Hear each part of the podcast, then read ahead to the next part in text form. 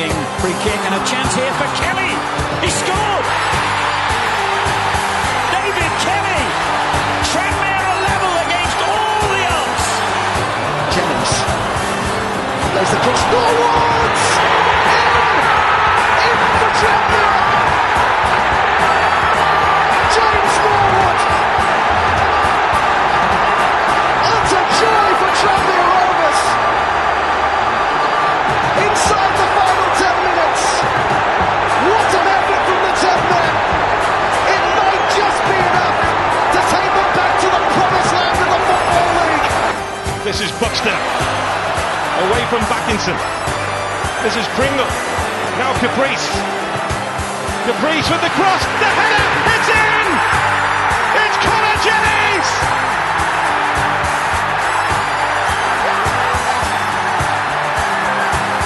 Tranmere Rovers, whose double dip led to their world caving in, could be getting back to where they were in double quick time.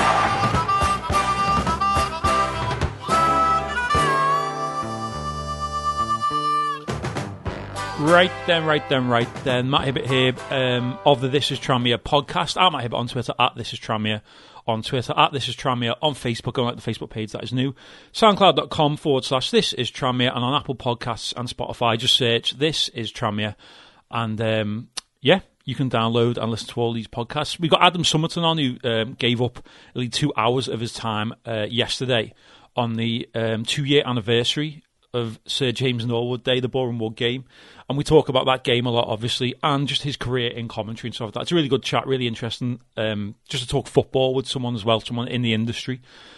This is a little intro, just doing it to say we are, of course, sponsored by the Tranmere Rovers Official Supporters Club. If you haven't joined, please do join. I know that we're not actually playing footy at the minute, but it's good to support them. They've looked after us by being our official sponsor starting about a year ago, I don't know. Paul Harper will know, and he's not here to confirm that, but yeah, go and support them. They are Tranmere Rovers Official Supporters Club on Twitter and on Facebook. Get in touch with them, any questions like that. And there's the Tranmere Trust as well, the fan park on Twitter and on Facebook, and of course the official club account. Anyone who can help, they're doing a lot of great stuff in the community at the minute with like meals and care packages and stuff, and they're asking for volunteers. So get in touch with Nicola or Mark Palios and the official club Twitter if you can do any sort of voluntary work or help at all like that. But let's get to the pod, sponsored by the official Tranmere Rovers Supporters Club. This is Tranmere, myself, Matt Hibbert, Jake Keogh, down in London where he's working in his apartment, doing something, some key worker stuff. Paul Harper via Skype, talking to BT Sport commentator on the day, 2 years ago yesterday, 12th of May 2018, the day we beat Boreham Wood, and we just talk football, that game, the playoff final, all the games that he did for us. He did quite a lot that season for us because we were like the big dog in the conference. But yeah, it's a good nearly 2 hour chat with Adam Summerton, BT Sport commentators. I hope you enjoy it. Go follow us on our socials at This Is Tranmere on Twitter, This Is Tranmere on Facebook. Yeah, and get the podcast on Spotify, SoundCloud, and Apple Podcasts. Enjoy. Up the Tranmere. Sualami. I'm just as a warning, I'm working away at the minute, and last night the Wi-Fi in the apartments were in randomly cut out at one point, so if I cut out, I'll try and get back on. It's not that our chat is that dull, Jake. You will have. I'll just come back in subtly, but if not, I might not cut out. It might be fine. If you're going to have to come back in, try and come in more subtle than a Liam Ridehalgh slide tackle in the first minute of a cup final. Shall we just dive straight into that then? We are recording this on the 12th of May 2020, which is coincidentally enough 2 years to the day since that day. I'm doing inverted commas there that no one can see, but that day, probably the most important day in our most recent history, maybe of all time for Tranmere, when the Boreham Wood game, which now, we should say we're joined by Mr. Adam Summerton, BT Sport commentator, most famous amongst Tranmere fans for his commentary that day, I suppose, isn't it? So, I mean, we've done this before, haven't we? But we should probably go over it again as it is the anniversary. What do you remember about that day? Just your takeaway. Like, for instance, were you aware when as the game was going on, just thinking this could be an all-time, classic for me to look back on in my career? Well, certainly the circumstances of it were so surreal and so unusual that even during the game, you kind of glance in between yourselves, myself and Adam Virgo, my co-commentator, and you're giving each other looks as if to say, goodness me, what's going to happen next in this? So, yeah, I think you did get the feeling that this was potentially a game that you would talk about for a long time, and so it's proved. I think the feeling that I got coming into the day really was that there was a whole heap of pressure on Tranmere. I mean, it was almost like they couldn't fail, really. That was the vibe that you got, and I suppose it was different for Boreham Wood, a team that had never played in the Football League. So in that respect, the pressures on the two teams were extremely different. So, that when you take into account that pressure, there was on Tranmere for a player to be sent off inside a minute.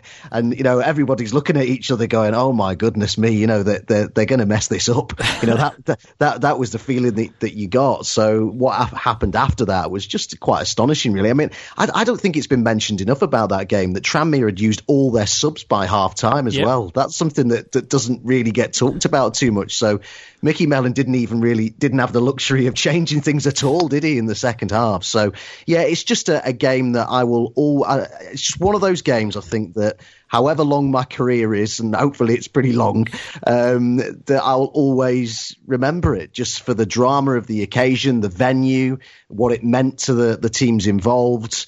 Some of the individuals involved as well, some of the individual stories. And that's what I like about covering that level of football as well, is the stories that you get are absolutely fantastic. And that's got to be one of the best in terms of stories that we've had covering the National League at BT. It was a very, very memorable day, even for a neutral like myself.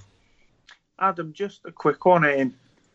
I imagine, as a commentator, you see a lot. I'd imagine you'd get used to describing certain events. When a player gets sent off at Wembley after 4 to 5 seconds, how much does that throw you? Surely that's something you've never seen before. You're never going to have to describe. It's something you never expect to have to commentate on, I suppose. No, yeah, absolutely. Never expected that inside of it, particularly with it being at Wembley as well. And I suppose every player's waiting at a venue like that just to get their first touch in. Don't do anything rash in the first 5 or 10 minutes. And then for that to happen was just incredible, really. Yeah, I think it's a great thing about doing this job, really. It's one of the things that gives me such a buzz about doing it, is that it's just, you haven't got a script, it's, you don't know what's going to happen next, and you just have to react to it. And that's one of the things that's so good about this job, is the spontaneity of it. So I don't know if to you guys, this will sound weird, but you almost enjoy things like that, because it just adds to the drama. It adds to the occasion. It adds to the wow factor, and that game certainly had lots of that. So you just have to react to whatever's in front of you, and hopefully do it well, and get the tone of it right. And I think that's important as well as when you're commentating on anything, really, is make sure you get the tone of it right. And hopefully we did that on the day. I'll try to remember what we said. It was just, it's all a bit of a blur, to be honest. So much happened. I think probably Tranmere fans probably can remember what you said better than you. It's ingrained in our memory. I've literally got sat in front of me a print, a football classic. It was off Etsy, and it just says, what an effort from the 10 men, James Norwood. And it's like a Sabutio sketch of the goal going in. But there's so many lines that you said during that game. I think Paul and Jake will agree. There's it means so much. You can't quantify it. You said that. That was just after we scored the second, and it was cut to and the ball had gone out of play, and it cut to the crowd. When we were just all I was on the floor, just cowering in the fetal position, going 10 minutes to go. But that was a real one that stuck with me. Obviously, there's the Norwood, there's the commentary of the goal, and the most famous one is probably Mellon's mission accomplished. Which someone wanted to ask, actually, didn't he, Paul? Someone said, did you rehearse that line? And then that leads on to the question, do you ever, before a game, think, what if this outcome happens, I've got to have that line ready? I think Clive Tildesley almost became known for his lines that sounded like he planned them, but I'm sure he said he doesn't. They just, because you can't, like you say, it's so spontaneous, you can't plan a line, can you? You can't plan anything in terms of absolutely, verbatim, but I think that you can have an idea of maybe something that almost if you were doing a speech and rather than write the whole speech out word for word, you'd have it in bullet points, if you know what I mean. Yeah. You can have an idea of something that you might say if something happens, and I would just consider that part of doing good prep. Really is particularly if you're commentating on a huge game like that was for those two football clubs, you have to try and make sure you nail those key moments, particularly, for example, a final whistle or trophy presentation. I think you have to be absolutely concise, and it has to be able to be edited to as well. I mean, it's a funny thing to say, but that's true as well, that that these things are going to be chopped up and people will want to use that, 5 or 10 seconds. So I think you have to be mindful of things like that, but I think any good commentary on any sport has to have that spontaneity. Otherwise, I think viewers and listeners aren't stupid. They can see right through it. And I think if someone feels something's false or plastic, it doesn't carry the same weight or the same gravitas or the same meaning as it would if someone thought that's genuinely off the cuff sort of thing. So, yeah, I wouldn't sit here and say to you, I've never thought, I might say something like that if that happens. I'm not going to lie to you and say that I've never thought that, because I have, and I have done it. But I think there's still plenty of spontaneity with it, and there are some things that you just can't script. I mean, you couldn't script Liam Ridehalgh getting sent off after 4 seconds, could you? That's exactly what I was getting at earlier. I'd like to meet the man who did script it if he did, because I'd like to go and once we can go and visit people, I'd like to go and pay him a visit and be like, listen, mate, you nearly ruined my Saturday 2 years ago. Yeah, it's funny, when you were just mentioning their little moments in the game. One of the ones that sticks out to me of that day was, and I can't even remember how long it was into the game. 62 minutes. The official club tweeted the footage with your commentary on on Saturday.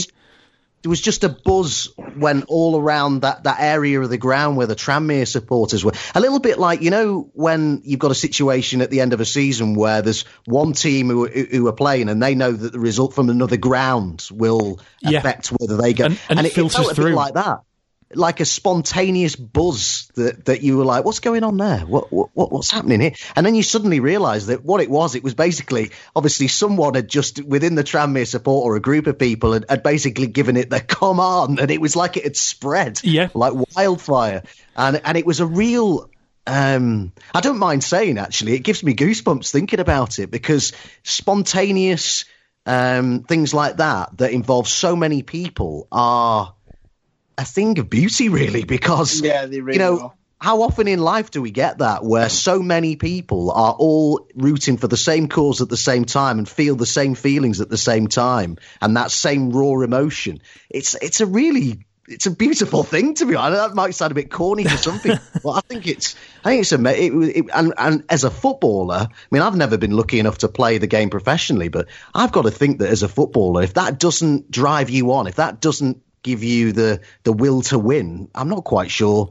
Well, surely they must notice things like that. But I don't know. You'd have to ask the guys themselves. But I certainly noticed it, and our cameramen and our director all picked up on it as well, because they were giving me the shots that I was talking over. Yeah. And it was that for me was quite a big moment in the game, actually. I've just found that it was tweeted, 'cause we replayed the whole game on our YouTube feed on Saturday to commemorate it. I'll tag you in it now. It was 62 minutes, and it was just... I think Mickey turned to our fans and sort of went, come on, Jesus up. But it was just Scott Davis caught the ball off an attack, kicked it upfield, there was a little head tennis, and it went out for a throw-in. It's only like 50 seconds. So it wasn't like we were on the attack or anything, but it, like you say, it was such a visceral moment where everyone sort of got that we need to do our bit here. We need to be... the 11th man, not even the 12th man. We need to morph into a Liam Ridehalgh shaped left back and do the job. That's one thing that it always, like, the poor whoever the director was, and he just kept cutting to Liam Ridehalgh sat there like minute by minute looking worse and worse. And I always think that, like, if you'd have cut to me in the crowd, and he did a few times, luckily, when I wasn't on the floor in the fetal position, but he just kept cutting to him. If someone out there could make a super cut of the game, and it's just Liam Ridehalgh. Every time the camera was on Liam Ridehalgh for the entire footage, and just make it. There's a short story or a short film there that could win, I don't know, an Olivier Award or an award at Cannes, like a short Liam Ridehalgh on the 12th of May 2018.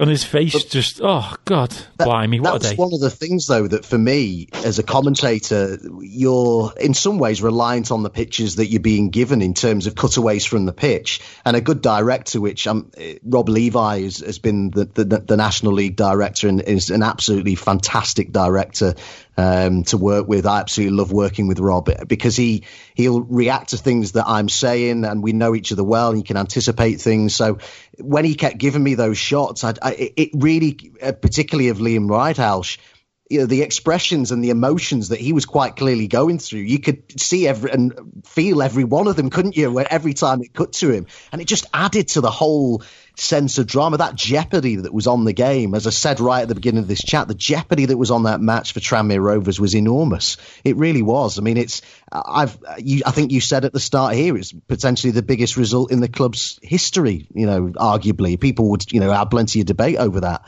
But what it meant from where they were to where they wanted to be to where they'd become from, it was so important that they got promoted that day, and the range of emotions that he went through on that day that we saw in such naked fashion really did sum a lot of it up, and it was great TV, I've got to say. Is it one of those matches that you kind of look back on, Adam, as sort of throughout your career, you obviously commentate on so many games over a season. Is this game the kind of one that you actually would go and look back on and listen back to your commentary? The showreel almost, if you had to pick a game to go to show what you're best at. Like, there's your showreel.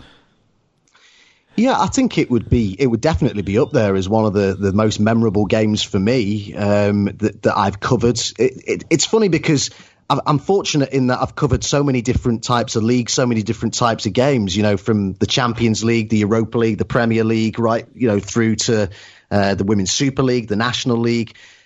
But it's not people. I think sometimes people would think that you would just pick out, you know, I mean, for example, I did the Spurs Ajax game last season for the Champions League. So people would think, oh, you just go for games like that. Well, if I had to probably give you the three games that are most memorable to me throughout that I've done, one would be when I was first starting out with covering Mansfield Town, and they had a playoff semi-final second leg in League Two, the League Two playoff semi-final. They lost on the night, but they went through on aggregate. It was just such a dramatic game.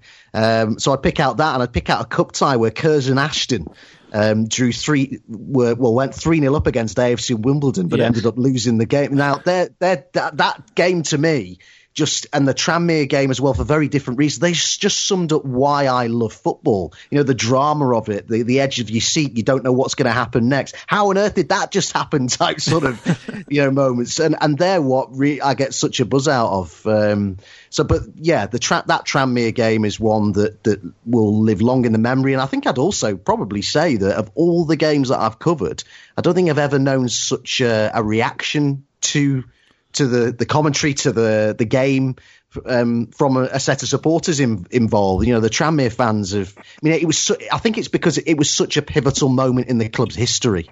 And I think that hopefully that was encapsulated well by the coverage. And it was just a moment for those supporters, for everyone who was there that day, even neutrals. I'd be surprised if you could ever forget that, really. It was just such a day full of emotion, wasn't it? Now that, like I say, it's so big for us as a set of fans, it must feel like so satisfying and like such a sense of pride that when, obviously at the time, being at the game, we don't hear anything that comes out of your mouth. But now, as Matt said before, where we all remember the lines, now when I think back to the moments I saw live, I've got your words like ringing in my head, thinking about them. And so for, say, the 12,000 Tranmere fans that were there, the many more around the world, whatever, who think about their moments will probably, deep in the back of their mind, will always have your voice ringing in the back of them happy thoughts, which must be quite a satisfying feeling for yourself. Jake, you'd be lying if you said every time you go to sleep, you don't hear Norwood in. In for Tranmere.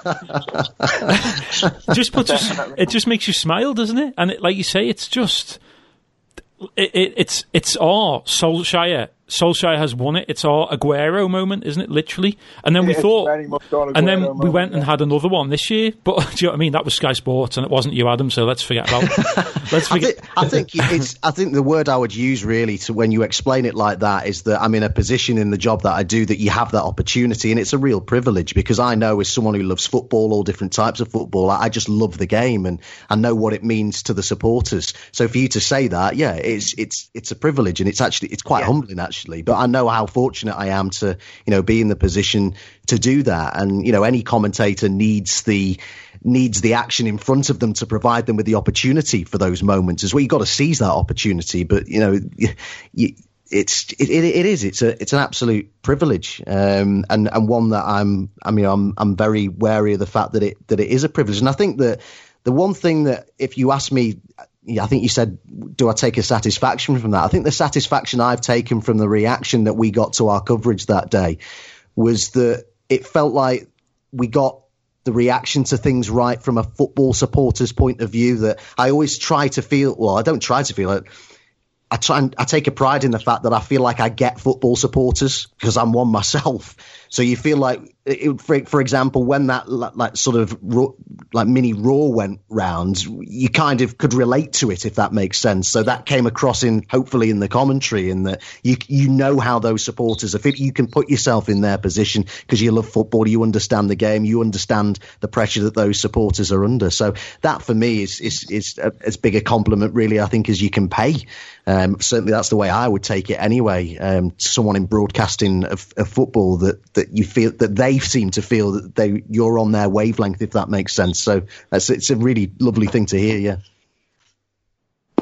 Yeah, I'd say that definitely sums it up. You obviously there's you couldn't so much say the same for commentators, but you get the vibes speaking to individuals away from commentary. You know, when someone knows football and understands football in that moment, is you definitely say like you come across as you understood the feeling of the Tranmere fans at the time. You understood how important it was and how emphatic, how amazing it felt at the time for us. To go back to that line, Jake, that after we'd scored that moment and the crowd were all going crazy, it's about 2 minutes after and Boreham Wood are trying to equalise, and he says, you can't quantify it.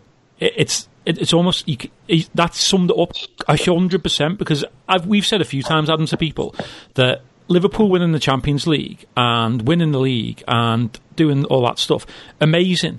But that's not a promotion. Like these teams who win these trophies, the top teams, they don't understand what a promotion means because they've never been promoted, because they've always been at the top of their leagues. A promotion literally meant for us as a club, and we, the fans, we knew it. It was 27 years since we'd had any forward momentum whatsoever, and we sort of knew that if we didn't go up that day, that half the squad would leave. A lot of people at the club would lose their jobs.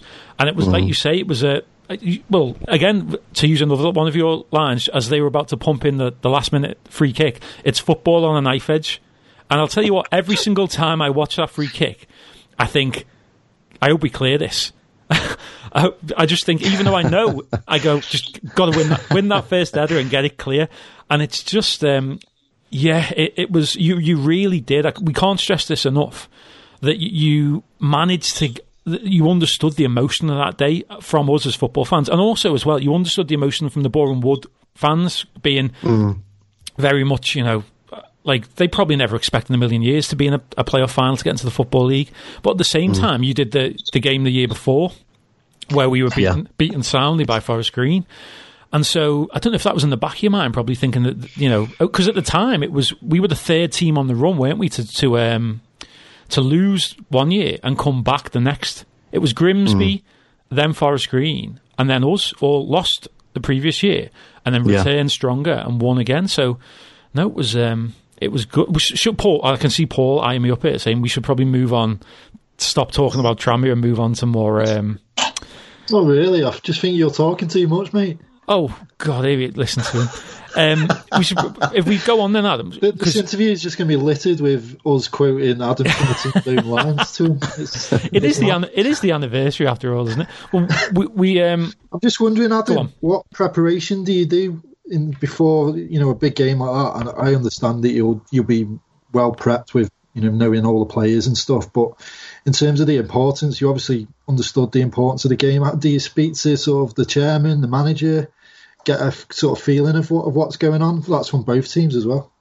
Yeah, I mean, every game's different, and every in terms of what access you can get to people like that before a game can be different as well. But you would always try and speak to the manager. Mickey Mellon was pretty good in that respect. Whether that be on the phone in the days in leading up to the game, or maybe just grab a quick chat in the tunnel beforehand. You'd look to do things like that, absolutely. With myself and Adam Virgo, we used to loiter around tunnels quite a bit. So we were probably quite... I tell you, the guy who we always chatted to from Tranmere was the bus driver, who's brilliant. We chatted all the time. Yeah, we've chatted all... Big lad, isn't he? Yeah. We chatted to... all the time. Yeah, he's a smashing fellow, by the way. But yeah, we'd just hang around the tunnel and we'd speak to whoever we could, really. And the Tranmere guys were pretty good in that respect. But I mean, typically the prep, it just depends on what I'm doing, really. But for covering a National League game, because I cover the league so much, I've got some basic notes on each of the teams. And I suppose that statistically, you're just updating in that respect because you've already done the teams maybe 3 or 4 or 5 times that season. I did Tranmere many times that year. So you just sort of add into those notes in the lead up to the game. You might be juggling 2 or 3 games at once in terms of prep, but you're building it up. And then what I really like to do as well is the colour side of things, which is pretty what you've just alluded to there, really. So that's not necessarily statistical because people like stats, but you've got to put them over in a way that doesn't feel like they're having a number rammed down their throat. You just want to do it quite subtly. And I don't think people want to be bombarded with stats either. So I do have them at my disposal and they're there and I've researched them, but I'll use them if they need to be used at an appropriate moment. But with things like colour, you can just have a little line, a little quirky line about a player that maybe you've found off their Instagram or their Twitter, or you've spoken to them, or you've spoken to the manager and they've said, hey, do you know this about Liam Ridehalgh, or do you know this about whoever, Andy Cook, and even little funny lines. I mean, I love to have stuff like that up my sleeve. So that takes some time as well. And I think something that's important to do as well, particularly at a National League level, is try and have a watch of the teams as well, particularly if you've never covered them before. So if you have to get in touch with the club to get a DVD, or if you can look at it on YouTube, I think that's a good way, just so you can see how they set up. Adam Virgo does a lot of that as well at BT. He'll come to me before the game and say, well, I've noticed they do this. They like a long throw in. This centre forward likes to peel off to the left or whatever, and I think that all helps as well. So it's lots of different things all coming together that you'll do over several days. I mean, I'd spend whole days in front of my laptop preparing for a game like that. Yeah, I guess in terms of the coverage as well, you'd done the kind of semi-finals and you'd kind of seen the jubilation. Yeah, when we finally got through against Ebbsfleet, and it felt from our point of view as kind of supporters, and well, I was working for the club at the time, but there was a different feel to when we got through against Aldershot the year before, and I guess you can kind of get a feeling of the colour from those kind of things as well. Yeah, the Ebbsfleet game was another cracking game, wasn't it? We were really lucky that year, actually, because all those games, there was so much to talk about from all. I actually watched a great sort of compilation that the guys at BT did of those playoffs. Yes. And it really... Yeah, you're in it, aren't you? Got across the drama of it. It's like a 12-minute... It's like an amazing film. It's like a 12-minute one, isn't it? The piece that was you, Adam Virgo, a few of the other pundits, and yeah, like it's... Oh, do you know what? It's making me like nearly cry thinking of it. It was so well put together, wasn't it? I thought that they really... I don't know if you've seen the videos that the guys at BT do for the Champions League and stuff like that, where they get sort of footage that you wouldn't ordinarily see, no filter, I think it's called. Yes, really. And they really do stuff like that really well, and it was great to have those extra pictures that they'd got for those playoffs, and I thought it just really got across to me the drama of that. I mean, Ebbsfleet, what an effort Ebbsfleet put in. I mean... That they'd played 120 minutes. I think it was 2 days before, hadn't they? It was on a Thursday night. And then they travelled all the way to the northwest to play Tranmere, and were winning in the game. And it was the effort that those guys put, and it summed up as well what it meant just for any team to go up, because of course the big favourites were Tranmere, but you thought, look at the lengths these guys from Ebbsfleet are going to. They're so desperate to get there. And it was, I remember Norwood's free kick was an absolute beauty, wasn't it, that he scored? And then Ginelli got the, was it the fourth? Was it? Cole or the fourth? Sorry, Cole. Yeah. And it was just, yeah, it was just a fantastic game of football. I remember, I'm pretty certain, yeah, that there's a funny story actually after that game, because I was stood in the press box, and when you've had a game as frantic as that, you do just take a few minutes just to kind of calm yourself down and in the gantry and just think, wow, that was some game that I just watched there. And anyway, I kept getting people in my ears saying to me, Adam, when are you coming over to the trucks? And I was like, well, just give me a minute, you know, I'm off air now. But when are you coming over? So I was like, well, I'll come over in about 10 minutes.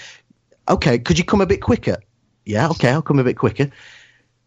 The boss wants to speak to you. The boss wants to speak to me. I'm thinking, oh no, what did I say wrong? What have I done? So anyway, I got over there, and what had happened was that not long after that game, we actually had a Premier League game on BT Sport at Goodison Park. I can't remember who Everton were playing, but Everton were playing. And the commentator who'd meant to be doing it was stuck on the M6. So they basically they got me over to the trucks, and they said, Adam, well done. Can you now go to Goodison Park? We might need you to commentate on Everton. Because the commentator's stuck in a massive jam on the M6. So, of course. Very convenient.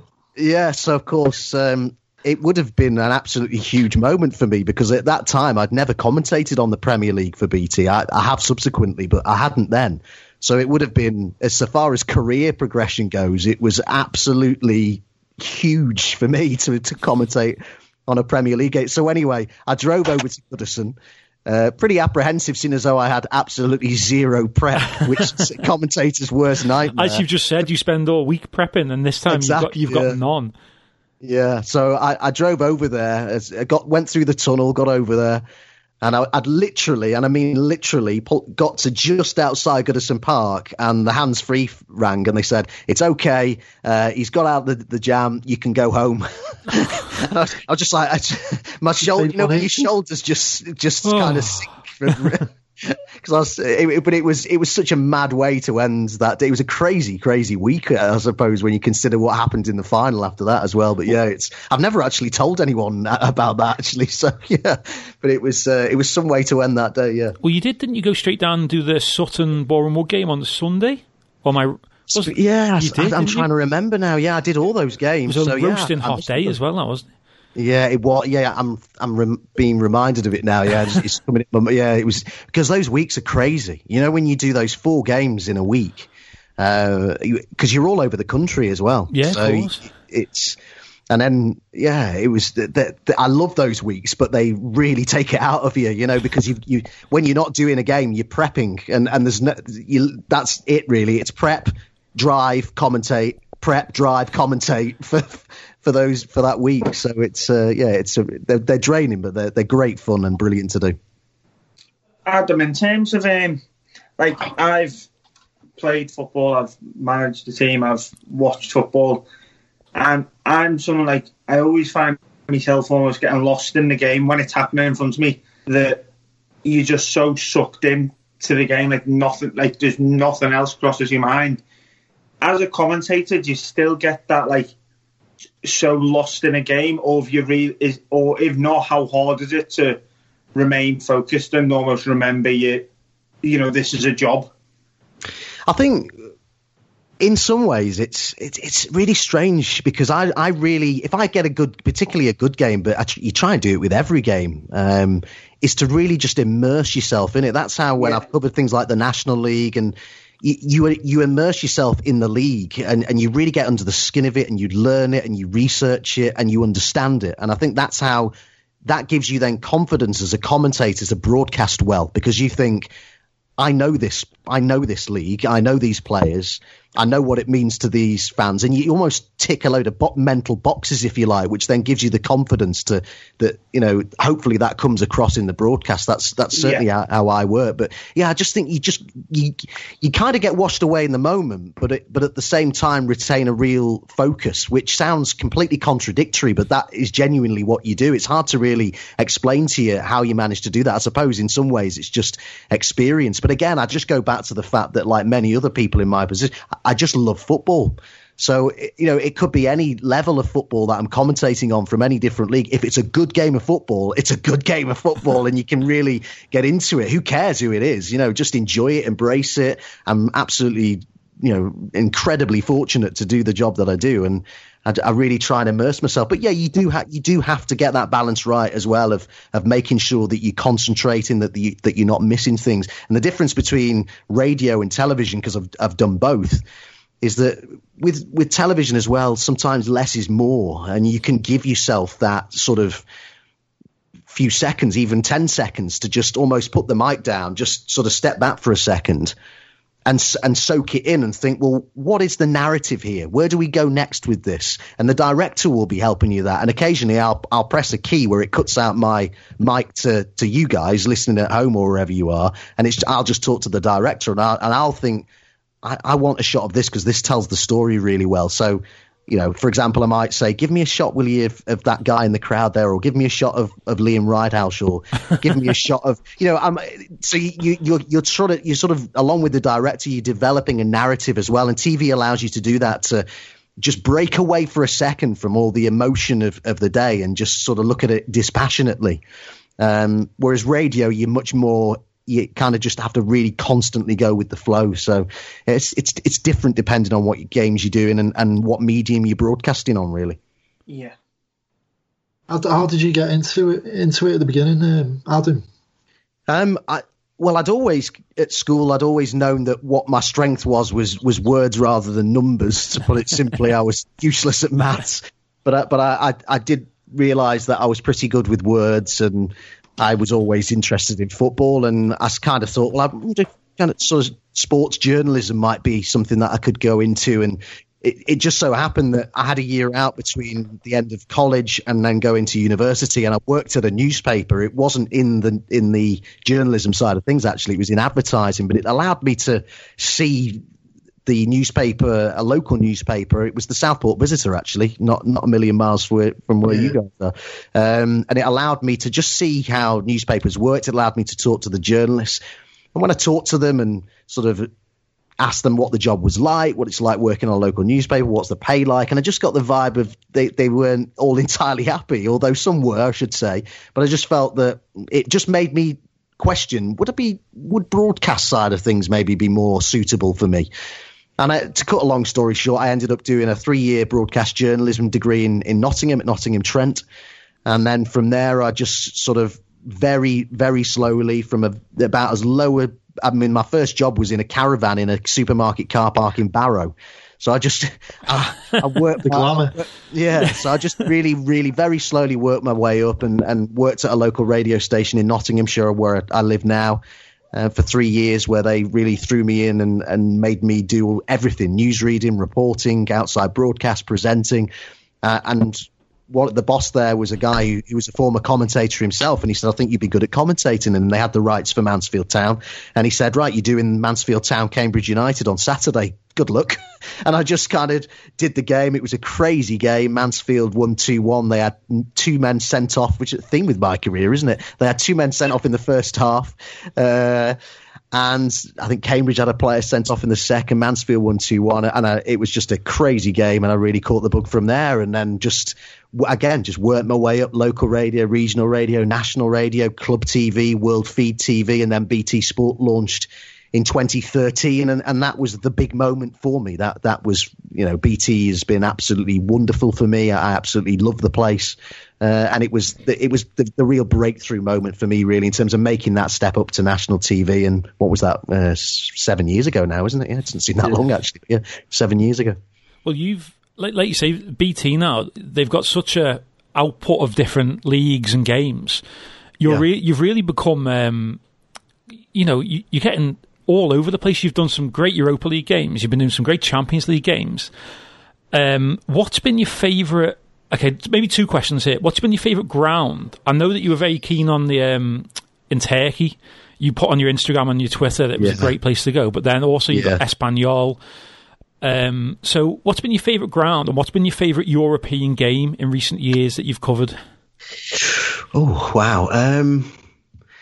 Well, as I'm sat here in my office right now, actually, and I've got football kind of images all around the office. And if I just look up here, I've got a panoramic of the Olympic Stadium in Kiev, which was where I covered my first European game. For me, it was a massive thing when BT first said to me, look, we want you to go abroad to do a game, because it was just a huge ambition I'd always had to do a game abroad. I don't know why. It's just something that, as a football fan, it just felt so, I don't know, it just appealed to me so much to be able to go abroad. And I went and covered Chelsea against Dynamo Kiev.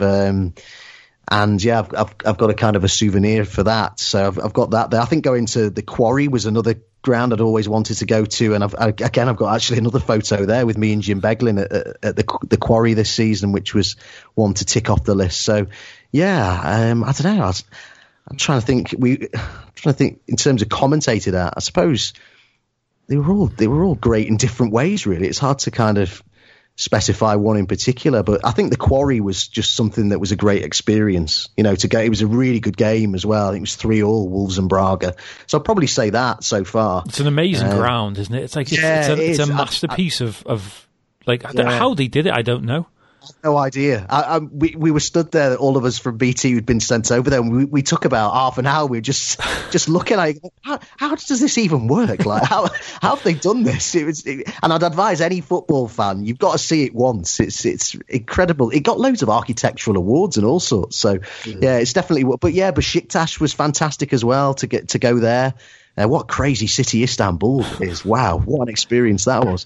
So all these things are great. I mean, myself and Jim, you mentioned Espanyol. Well, before we went to the Espanyol, Jim and I went and did the Camp Nou tour earlier in the day. Yeah, we had some lunch on Las Ramblas, which was, we're talking about perks of the job here, aren't we? I mean, that was absolutely brilliant. Hope it was all on BT Sport's credit card. Couldn't possibly comment. But yeah, it was. No, that was fantastic. Yeah, being able to do that, you really feel very lucky to do the job when you're able to do things like that. But the best game, European wise, I've done so many, Matt. Trying to think this. See, I mean, I've really enjoyed covering Wolves. Well, I was going to say, you've almost become their like club European commentator, haven't you, this season? Well, it was a bit like I said to you earlier, you know, when you're given a league to sort of commentate on and you immerse yourself in the league. Well, I did that with Wolves, and I take it really seriously. So I really wanted to feel like, again, that I understood the Wolves supporters. I understood what it meant to the club, and because you're doing them regularly, you almost develop like a soft spot for the club, if that makes sense. Like a second team. Yeah, a bit like that. Yeah, I mean, even Jim Beglin, who I did the majority of those games with. I did some with Karen Carney as well. But the one, even Jim, we were having a meal after one of the games, and he said, "You know what? I really like Wolves. Like they're almost like becoming like my second team." And yeah, it's. I'm trying to think of the game in Braga was 3-3, as I remember. But the one that really stands out is when they thumped Besiktas in the return game at Molineux. I don't know if you saw that Ruben Neves goal. It was like his one he scored a few years ago, wasn't it? In the Championship, slightly closer. It was, I think, the one in the Championship was a bit further out, but yeah, it was very similar. And I think Diogo Jota got a hat trick that night as well. And I just remember thinking, yeah, that was a big European night. You know, that's the sort of night that Wolves fans will look back on in many years to come, and think, wow, that was one of the real great. You know, like Liverpool, you always hear Liverpool fans say about great European nights. Yeah. I think that would apply to Wolves supporters that night as well. And I think you came away from it that night thinking you'd been a little part of something that was really special for that football club that night. Very similar, actually, to the way I feel about Tranmere and the Boreham Wood game. You tap into the fact, you think that's massive for those supporters. You know, that's a huge deal for them, and you sort of soak that all up, and it's a great thing to walk away from the stadium with. Yeah. Go on, Paul. Yeah, sorry. Could see him waiting to say. Yeah, no, I mean, it's very varied, sort of going from, you know, big Champions League games and Europa League to the National League. What do you enjoy most about the job? Well, the variety's pretty good. Yeah, I enjoy that. I think you enjoy different things about different levels as well. I mean, with the National League, I always enjoy the stories most of all. I remember as soon as I got involved in the National League coverage, I just remember thinking this has got to all be, because so many of the people listening and viewing our coverage don't necessarily know many of these players. Yeah. You know, they're at a level where obviously there's not a great deal of publicity about them. So it's your job as the broadcaster of that league to tell people those stories and to get under the skin of it. So I really enjoy that side of things, which helps as a commentator because you can tell people things that they don't already know about someone. I can't really tell many people anything about Mohamed Salah or Sergio Aguero that they don't already know, but I can certainly tell them a lot about a non-league player that they don't already know. So I really enjoy that side of things. I enjoy, like, everyone thinks they're a bit of a scout on the slide, don't they, that they can pick out a player. And I kind of like that side of it, that you're looking at the rough diamonds that have maybe dropped down from Premier League academies and things like that. I also like the access of the National League, that you can go and have a chat with a manager. You can, you know, someone like John Still, me and Adam would just knock on his door at Barnet or wherever and just say, John, have you got 5 minutes? And half an hour later, we'd still be talking about players and whatever. And, you know, he'd be telling us stories and stuff like that. And you can't beat that. It's brilliant, you know, especially if some of it's on the record as well. So you can actually use it in the commentary. It's fantastic. So I enjoy that. But you also enjoy then at the highest level, you know, the sheer quality of the football. You know, It's very different as a commentator in terms of the flow that you get commentating on a National League game to what you would get commentating on a high quality Premier League or Champions League game. That the ball, you know, the moves flow a great deal better because the standard's higher. So in some ways, the play-by-play commentary on a Premier League game or just the higher level you go to, Premier League, Champions League, whatever, that's more fun in some ways because it's easier, it flows better because the quality of the football is better. So that's great in terms of commentating on leagues like the Premier League and the Champions League or the Bundesliga, for example, which obviously is coming back soon. So, yeah, there's different things for different leagues, but I'd go back to what I've said to you a few times now. For me, I don't really care what the level of football is. If it's a great game of football and you can really get into it and enjoy it, that's what matters the most for me. You must be dead proud of the BT coverage of the National League. Obviously, you've been a part of it through since BT sort of took the rights and that. I think as Tranmere fans now, I know we've moved up a couple of divisions, but like we don't get anywhere near as much or as good TV coverage, and it's kind of a credit to BT Sport really about the amount and the quality of the coverage that they provide to sort of non-league football. Yeah, I am proud of it. Yeah, I absolutely am, because I think that what we always try to do was give the league the credit and the respect and the platform that we felt that it deserved. And, you know, you only have to look at the circulation figures of the non-league paper to appreciate how big a deal non-league football is in this country. And it thoroughly deserves respect and it thoroughly deserves a platform. And it's got so many great stories to tell. And that, for me, makes great television. And hopefully, as I say, that we've tapped into something like that. But I can only say to you that when we've been at grounds and people associated with clubs or supporters have come up to any one of us and they've said, hey, fellas, you know, we really enjoy the coverage. Now that to me is like, I just take a huge amount of pride in that. I just think, well, if they think it's good, then we're doing something right, you know. And I think that anybody, whatever your job is, if someone says to you, you're doing that well, it makes you feel 10 foot tall, doesn't it? You know, and that's fantastic. I mean, if people don't think we're doing it well, then that you've got to take that on board as well, because you've got to say, well, what can we do differently, or what should we be doing better? And I think we have as well tried to listen to feedback, for example, about the highlight show. And you know, I think we put a lot of effort into getting that right and getting it on a Saturday as well after the games now rather than on a Sunday.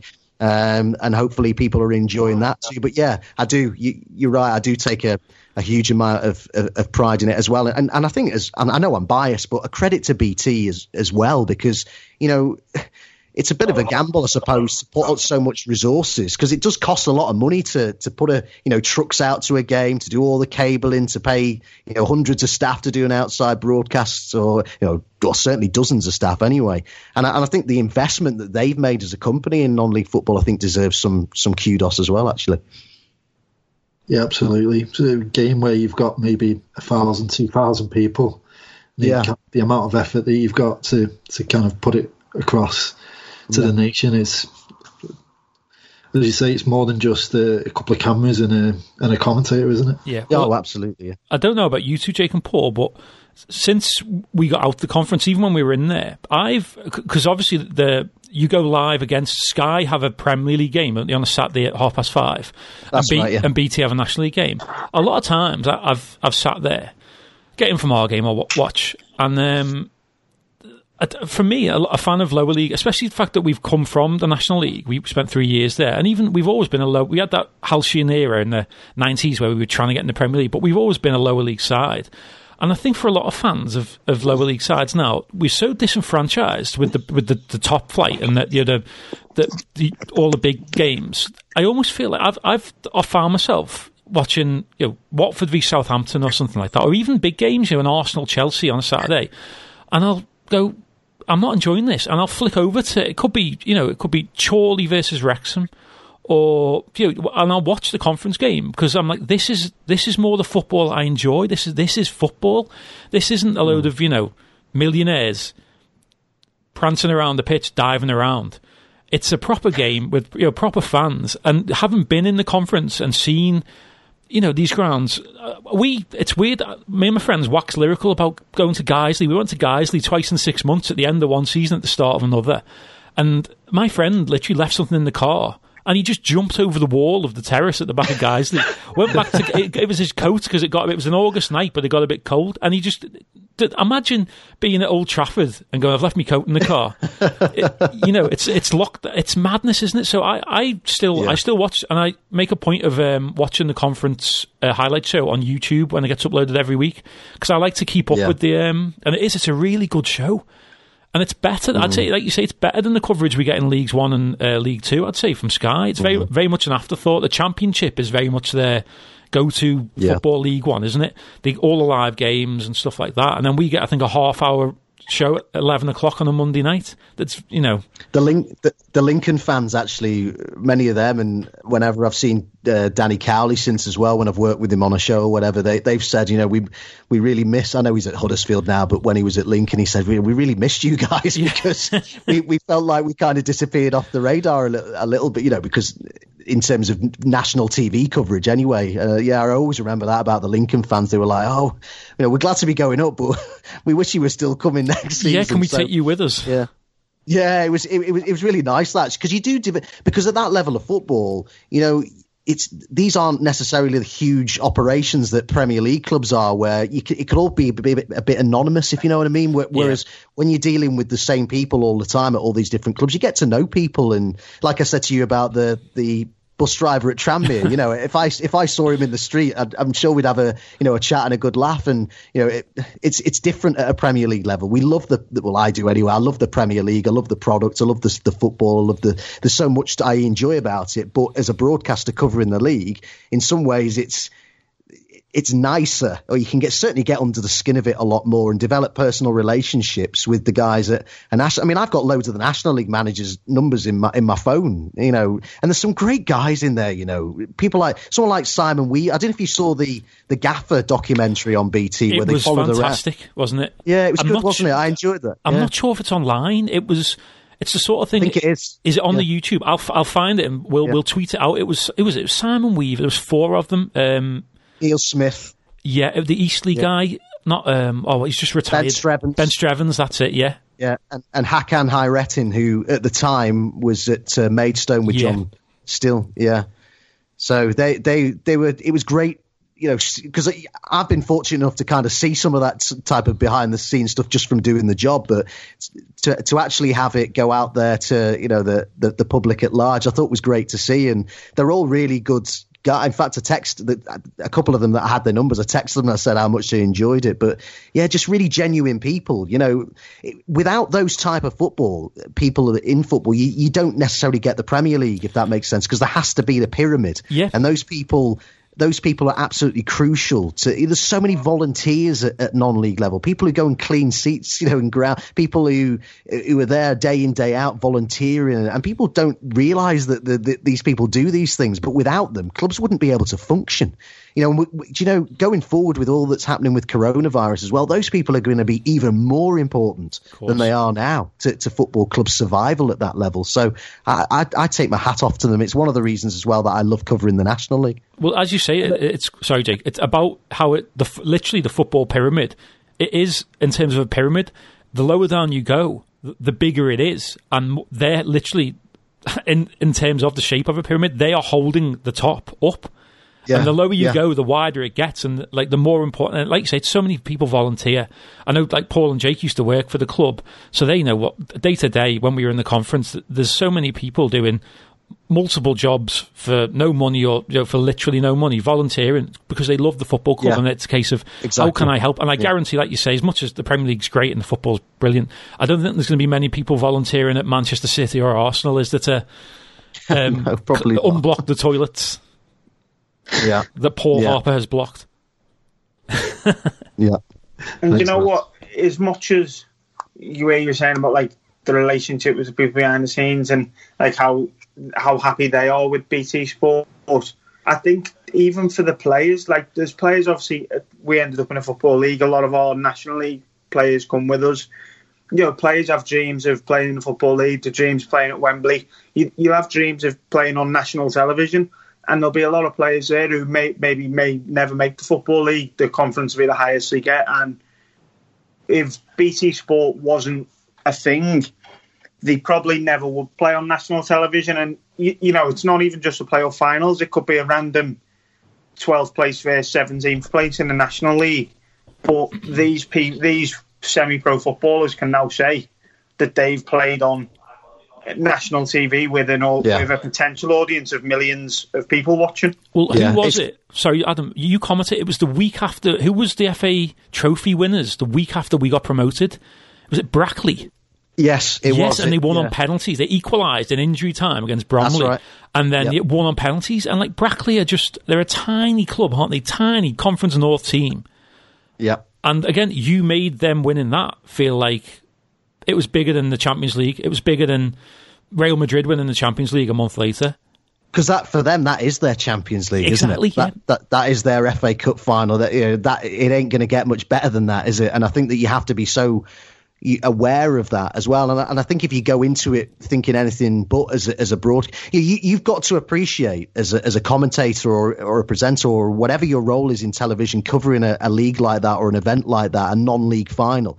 You've got to understand that for those players, for these supporters, for that club, that chairman who's pumped loads of money probably into the club, this is their Champions League final and you must treat it as such, because if you don't, you're doing them a disservice. So you have to treat it with the utmost respect and seriousness, because it's for those people involved, and the effort that goes in behind the scenes, as we just discussed with volunteers, that for them, this is, for some of them, it'll be one of the biggest days in their life. And that's, that's absolutely fantastic, isn't it? That these guys who put so much in, you guys, in 10, 20 years time, you'll still remember what Tranmere did at Wembley. Whatever happens in the future, it'll always be a part of your club's history. And even if you went, as far as, the Premier League, it would still be a day in your history. A bit like Man City fans when that famous playoff final of theirs, they could go and win the Champions League, but they still remember Mickey Weaver, wouldn't they? They'd still remember, they still remember that day. And I think that you have to really tap into that as a broadcaster, and that's hopefully what we've done with the coverage of the FA Trophy, the FA Vars as well. By the way, you do them both on the same day, don't you? That's right. Yeah.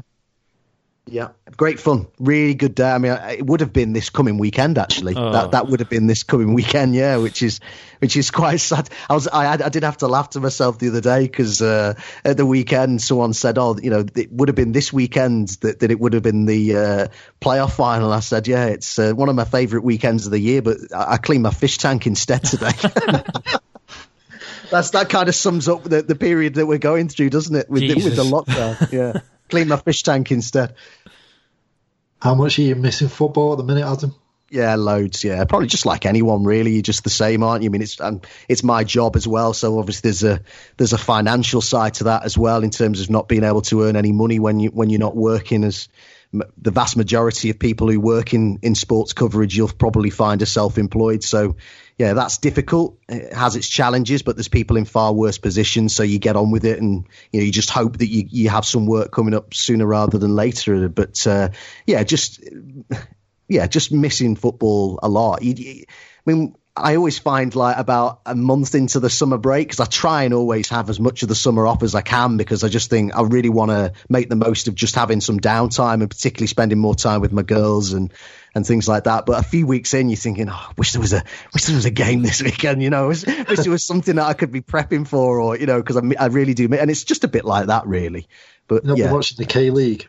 No, do you know what? I haven't. Did they have one? Was it the first weekend just gone? I knew that it was on, but I didn't get to see it. But yeah, I mean, as you guys are probably aware, that the Bundesliga is coming back this weekend, and BT are going to be showing every game. So obviously, really looking forward to that. That'll give us all a bit of a football fix, won't it? But it's such a difficult time for anybody who loves sport. But things are just slowly, aren't they, creeping back, and we just hope that everything starts to come back when it's right to do so, but come back. I mean, I think the UFC started as well, hasn't it? Yeah, that was on Saturday. Well, he's bonkers that day. You know what? He was he bought his own island.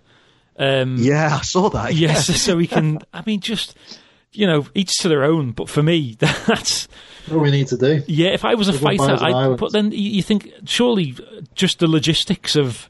How are you going to... Everyone who has to go to the island... Because to put... Like you say about the amount of people that are needed to broadcast a live football match, to broadcast an ultimate fighting event, not just the logistics of the TV, but you need the doctors, the trainers. I think it's a bad idea. That's just me.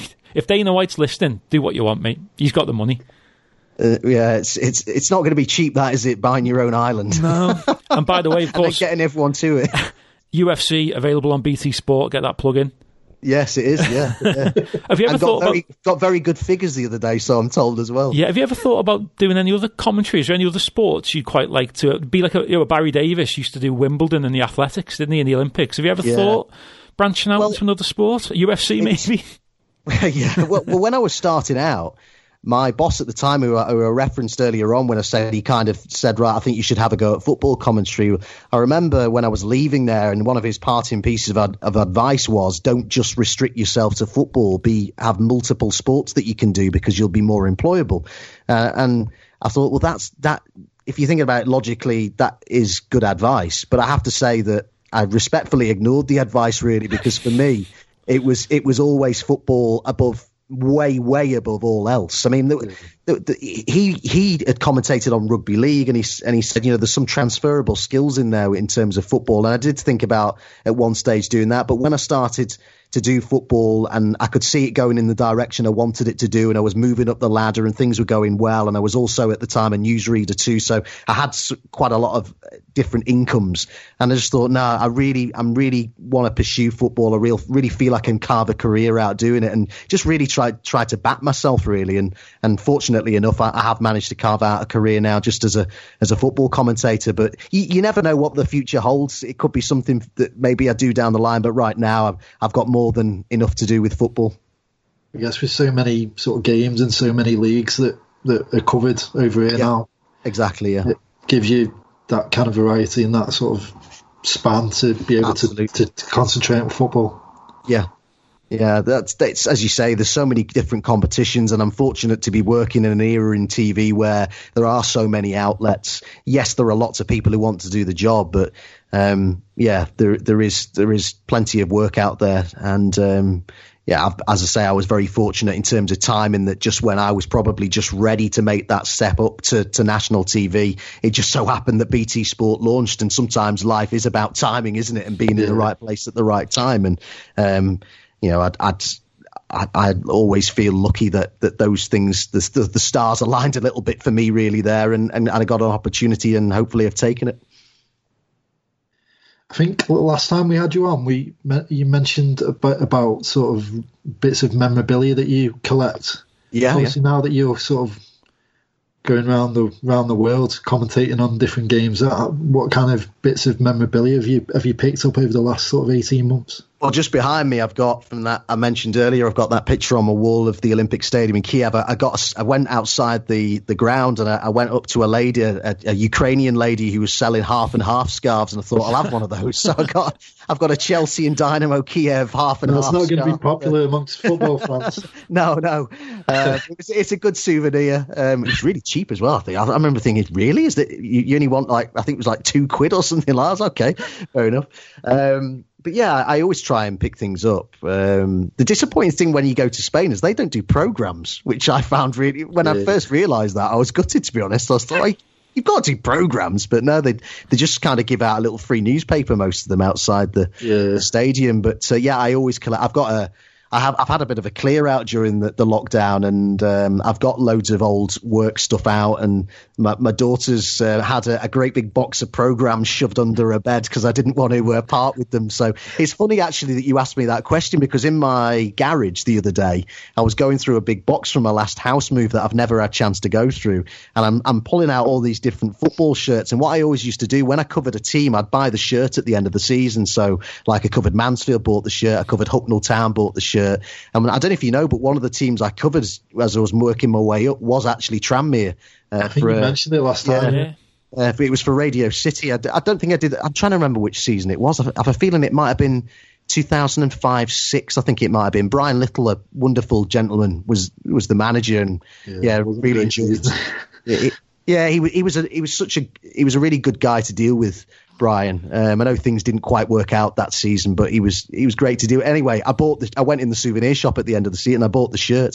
So yeah, I found an old Tranmere shirt at the bottom of all the stuff that, and I had a Wigan shirt there as well. That I'd covered them for a season. So yeah, I do always try and keep, because I think that's what it's about, isn't it? If we haven't got these as football fans, if we haven't got these memories, what are we doing it for? You know, it's that's what it's all about, isn't it? Being able to kind of look back at an old program or an old shirt, and it just brings back all those memories. And I've got the program. I've got the program and the press pass from the Boreham Wood game that we were talking about earlier. Yep. I found that today. So yeah, I always keep things like press passes and programs and anything else that I think I'll look back on one day and it'll remind me of the game. Well, I've got a as Paul will tell you, in my office where we normally record the pod, I've literally got about 3-foot by 4-foot canvas of Norwood running off after he scored the header, signed by him. And I'm in it because I was right behind the goal, so it's like a second after it's hit the back of the net, and the faces in the crowd, including mine, they're not the most passport photo friendly, and neither is his. But then I've got one of Connor's last year's winner. I've got those prints of the commentary. I must have about 10 or 12 things just on the walls. And it's those moments, and people who don't like sport and especially football don't understand. They go, "Why you were there? Why do you need a print or a canvas or something of it, or or a shirt or a program?" And you go, "You don't understand. Yeah, you don't understand. It takes you straight back, doesn't it? You can pick that press pass up, and you'll just go, bloody hell, what a day that was." Yeah, straight away. That's exactly what I did when I was going through. When I found the one from the Boreham Wood game, there were loads of other games that I found as well. Yeah, it does. It does absolutely just bring it all back. It's weird the way your mind and your memory work in that respect. You can literally just look at a piece of paper with it, as a press pass, and it brings that all that game back to you. It's really weird how your mind works, but that's how it does for me anyway.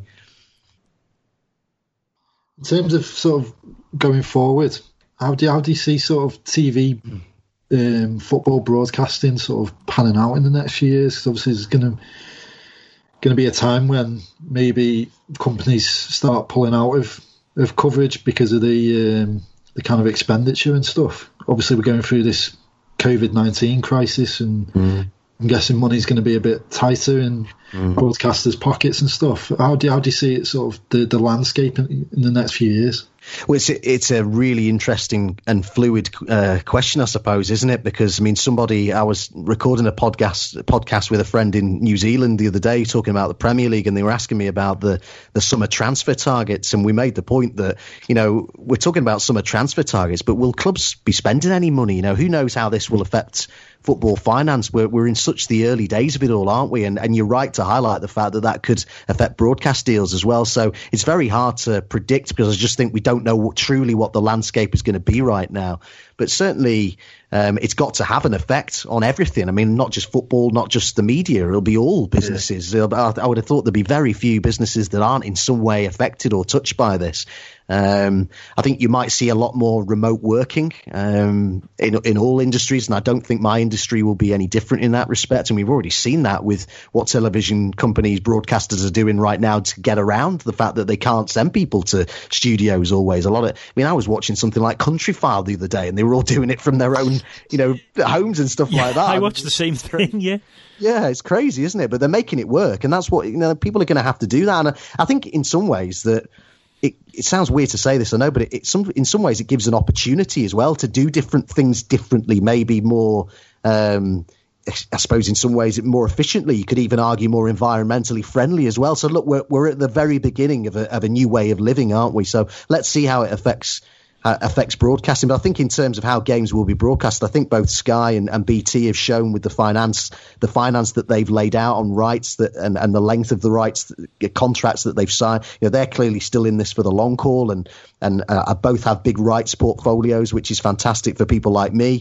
And then you've got someone like a new player like Prime Video who came in really successfully, and I was very fortunate to be part of the first round of games that they broadcast for the Premier League, and I think that was for football supporters a real eye opener and potentially the future in the games available via the web and games multiple games available all in one day. So who knows where that could lead, but certainly I know from having worked on those initial broadcasts and sort of heard some of the feedback that the guys at the top of that project got, that the feedback was very, very positive, and I think that it's probably here to stay. So that will have an effect undoubtedly on TV coverage. Yeah, I was going to say about the streaming, because obviously sort of there's lots of illegal streams going out and about on the internet. Is that something that you think that companies might sort of look to go down that route to kind of kill out those illegal streams? Yeah, I mean, it is an issue for holders of... I mean, when you look at how much rights holders are paying out for Premier League coverage, isn't it something like, off the top of my head, I think it's something, it was quoted in the region of £10 million a game, I think, wasn't it? One of the, was it the last contract? I don't know exactly. It's insane, isn't it? It's a huge amount of money. £6 million, isn't it, in total or something over and there. Then to think that somebody in their bedroom can then circumnavigate all that and then just watch it on a grainy stream. I mean, it must be really galling for the TV broadcasters, whatever you think of the finance involved. They're putting their money where their mouth is, and they're paying this money, and it must be really frustrating for them. So yeah, I think that's something that the rights holders and the leagues involved, which is pretty much every league in the world, I guess, will have an issue about that to some extent. They'll be looking to clamp down on it as much as possible. But yeah, every time I see someone on, you'll see on Twitter, you'll see one of those messages, anyone got a dodgy link? And every time I see it, I think, thanks mate, you could be doing me out of a job here. So I can understand why the broadcasters do get really annoyed about that. It must be really frustrating. Plus, all the clubs are streaming as well, aren't they? And well, from our level, I follow most of the games are streamed as well. Yeah, that's websites. The other side of the coin is, of course, and I mustn't be blind to this, is that there are some genuine people out there who love football who maybe can't watch as much of it as they'd want because of the prices at the grounds. The prices of having to subscribe and stuff like that. So I do get that side of things, but yeah, it's a hard balancing act, isn't it? As with everything, and I think we're going to find that even more going forward. Yeah. What we should probably ask you the question that is going around throughout all of football, especially in this country, is what do you think should be done regarding finishing the season or ending the season? Are you in favour of voiding it, or the points per game idea that was bandied around this week, which would relegate us, by the way? So we're obviously hugely against that. I think me and Paul discussed this like about a month ago when this all started. I think you either have to void it completely or finish the season when we can. There's no middle ground for me on this. It should be either the season it cannot be finished and it is voided, or we wait, even if it's 6 months to a year, and then finish this season. What are your thoughts on this? Because it's the hot topic at the minute, isn't it? Of a lot of teams are like your Leeds and Liverpools are all getting their legal challenges ready.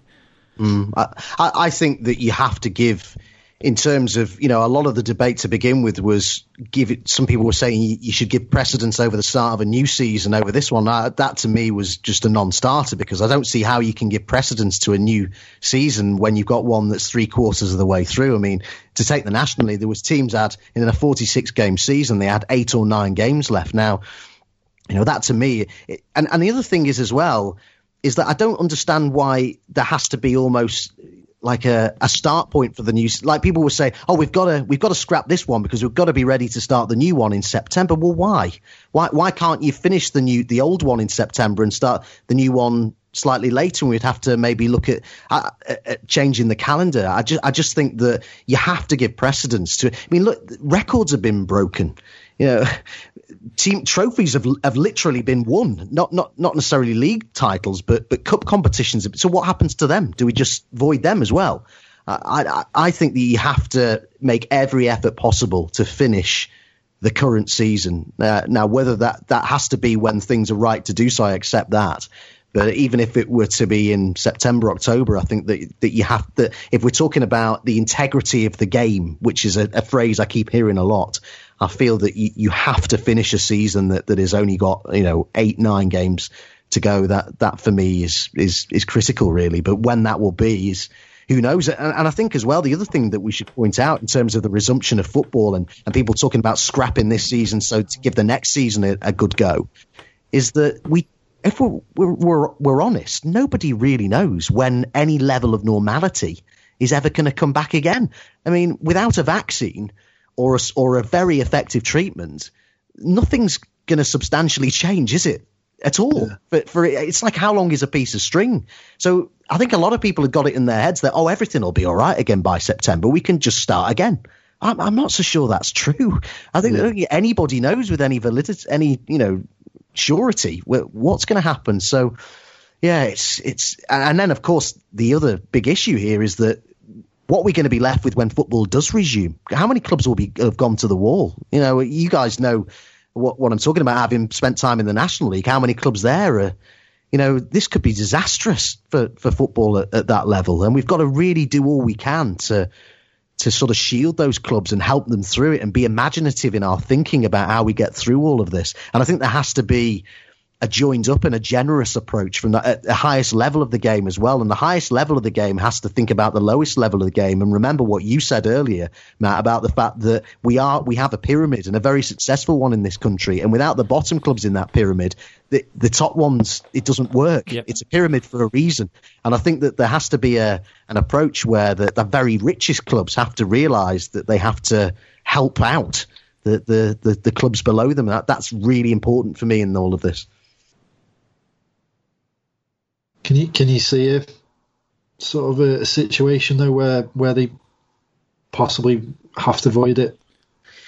Well, I know a lot with players going out of contracts in June, it makes it sort of, that adds to the complications. I guess. I think that's the problem, Paul. I was thinking about this today. Is I was trying to make this. I was in a group chat with my friends, and they're all Liverpool, Everton, and Man United fans, and I was saying about we might have to void it because half our squad are out of contract at the end of June, and that's not an issue at Premier League level, is it? It's only at our level, the lower leagues, where players are on one-year contracts, 2-year contracts, 2 years at best. Whereas all the Premier League players, I haven't heard one person go, well, we need to finish the season, or we need to void it because Mohamed Salah's out of contract, or Sergio Aguero's out of contract. It's very much a lower league issue, that, isn't it? And I think that's being glossed over. Yeah, there is a big difference here between finishing the Premier League season, and we probably shouldn't talk about them in the same way. They probably need to be talked about separately, because the pressure from a Premier League point of view is to get the season finished because the clubs need the TV revenue. Whereas if you're talking about the National League level, it wasn't unanimous, I don't think, but it was overwhelming that they wanted to finish the season in March. You know, they didn't want to even think about playing the remainder of the games because, of course, for them, the longer this goes on, the longer they're paying their players, the more money that's going out the club, and they're not getting any back in because they're not getting any gate receipts or anything like that. So they're completely different problems for different leagues, aren't they? So it's not a one size fits all. And you're right to point out, in terms of contracts at a National League level or a League Two or League One, a lot of these players' contracts will go year to year. Not all, but a lot of them. You know, there will be some 2-year contracts in the National League, but I would have thought the vast majority are on 1-year deals.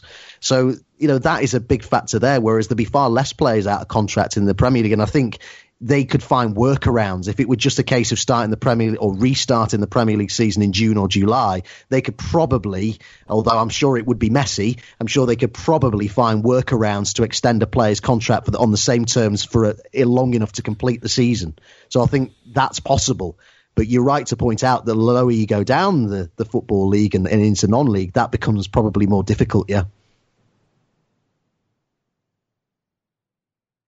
Go on, Paul. I'll let you have the floor. I can see your solemn face. No, I just think we're coming to the end. Yeah, we had some Twitter questions, I think, Paul, didn't we? Yeah, we did. Let's go through. There was a few came in. Bear with me. Jake has left us, by the way. His internet cut out, didn't it? Ah, okay. Yeah. I think when we put out that we were going to speak to you, Adam, it's just a lot of love for the kind of the commentary that you've kind of given Tranmere over the years that you covered us. So, thanks for the overwhelming sort of response to the messages we got. Oh, thank you very much. People remembered the Ebbsfleet game. I think the call on the Norwood free kick. Norwood sends it in because, trust us, and you probably know, if James Norwood stepped up to a free kick at that point, we were expecting, well, you'd be in trouble in the gantry normally, but that was the one free kick he scored for us, I think, wasn't it? Literally, it was a beauty. And he never took another one since. He never did. He knew go out on a high is what he knew. Yeah, what a character he is, by the way. Oh, well. He's we know. He's good fun. As Actually, you guys had him, didn't you, on the pod? I remember listening to that. Yeah. He did, yeah. He came to my house, came in here, and he nearly... I mean, the thing, this was just at the start. We went on that 7-game unbeaten run last season, and he came here just before the Exeter game, and I was showing him. He wanted to see upstairs in my house, and I've got these weird stairs up to our bedroom, and he had slides on, and he, like, clipped his slide on the stair. And nearly rolled his ankle, and I just thought, Jesus! Imagine if that Norwood out for season, ankle roll, that recording podcast at Matt Hibbert's house. I'd have had to move. God! Oh, that's brilliant. No, but he is a character, and obviously we've missed his goals this season. But I think we've missed, because without meaning to get back into Tranmere stuff, we lost at the end of last season. Steve McNulty, Jay Harris. And Norwood all left, and that was very much the spine of the team. Yeah, and it's hard to replace characters in a game, isn't it? Especially at the level we're at. So, I think that was part of our issues with the start of the season. But Paul, I believe Paul looks like he's got some questions lined up. So I'll hand over to Paul. Sorry. Paul Harper's question time is back. Okay, right. Going back. I mean, all the Tranmere fans want to know about the Boreham Wood game, obviously. So Misha Parry asks, as the match played out, were there any standout moments that you thought might decide the actual outcome of the game?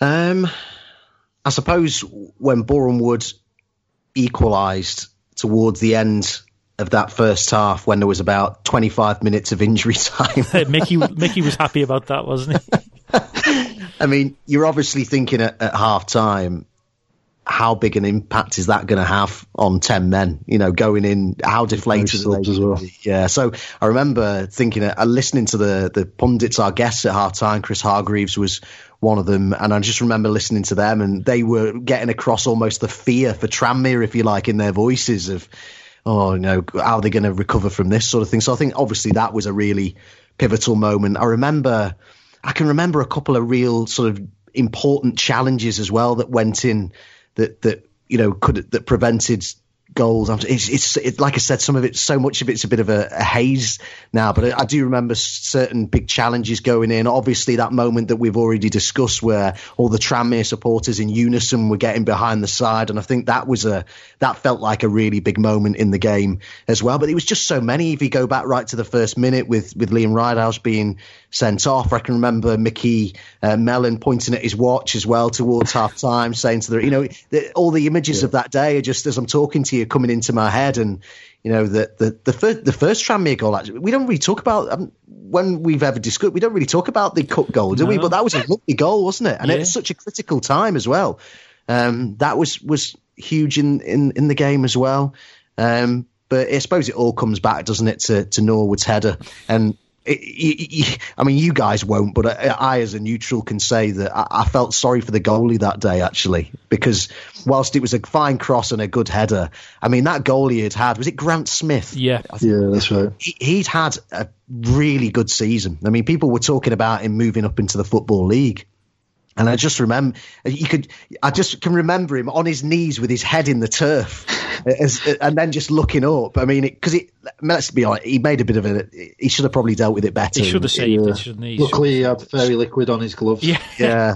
And I do remember feeling a little bit, a bit sorry for him because he'd had such a good season, and then to make that kind of, if you're calling it a mistake, maybe a slight handling error in such a big game right at the end of the season, that must have really hurt as well. But yeah, just they're probably and seeing Liam Ridehalgh on the bench, that always sticks in my mind as well. Yeah. And obviously the celebrations at the end, I remember seeing all the players in a line, if memory serves me right, and they all ran over to the Tranmere supporters and skidded across the turf.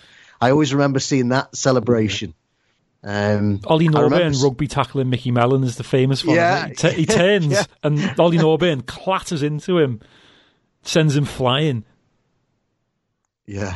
That wasn't the worst thing Ollie Norburn did that weekend. Oh my God, he was...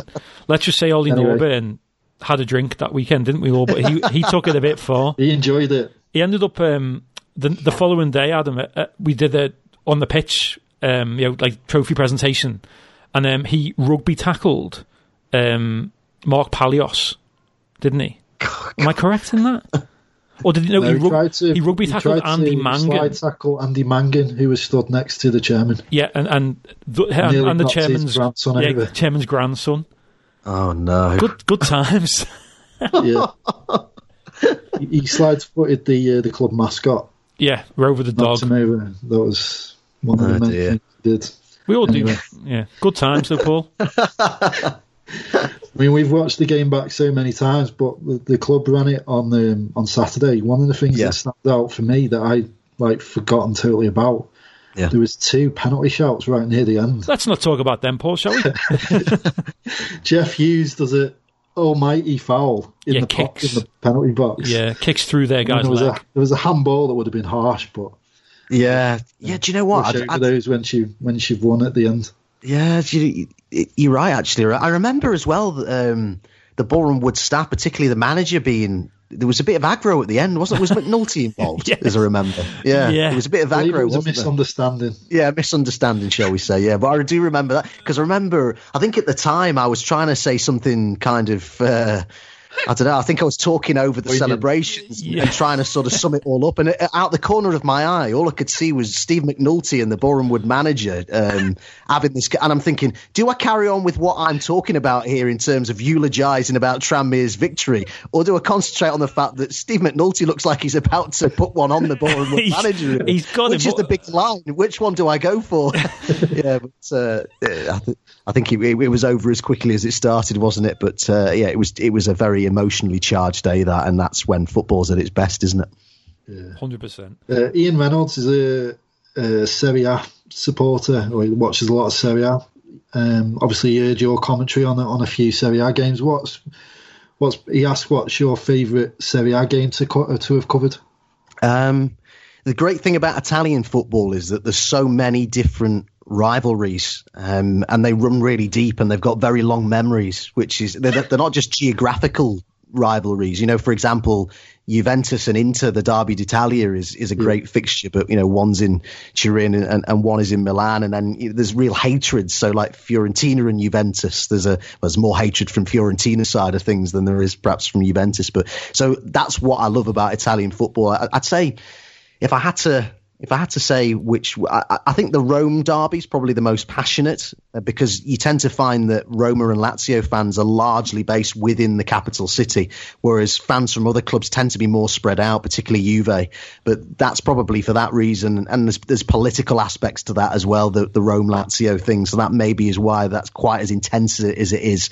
But I'd have to say if I had to pick one game that I have enjoyed the most, it's hard to get away from the Milan derby. That is a really, really special football match for me, and I've been fortunate enough to cover a lot of them.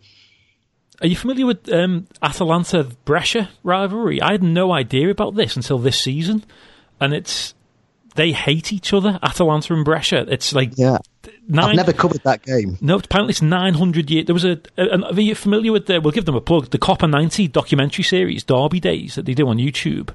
I've heard of Copper Night. I haven't seen that though. Yeah, they do a really good Derby Day series. They've done some really good ones, and they did one on this.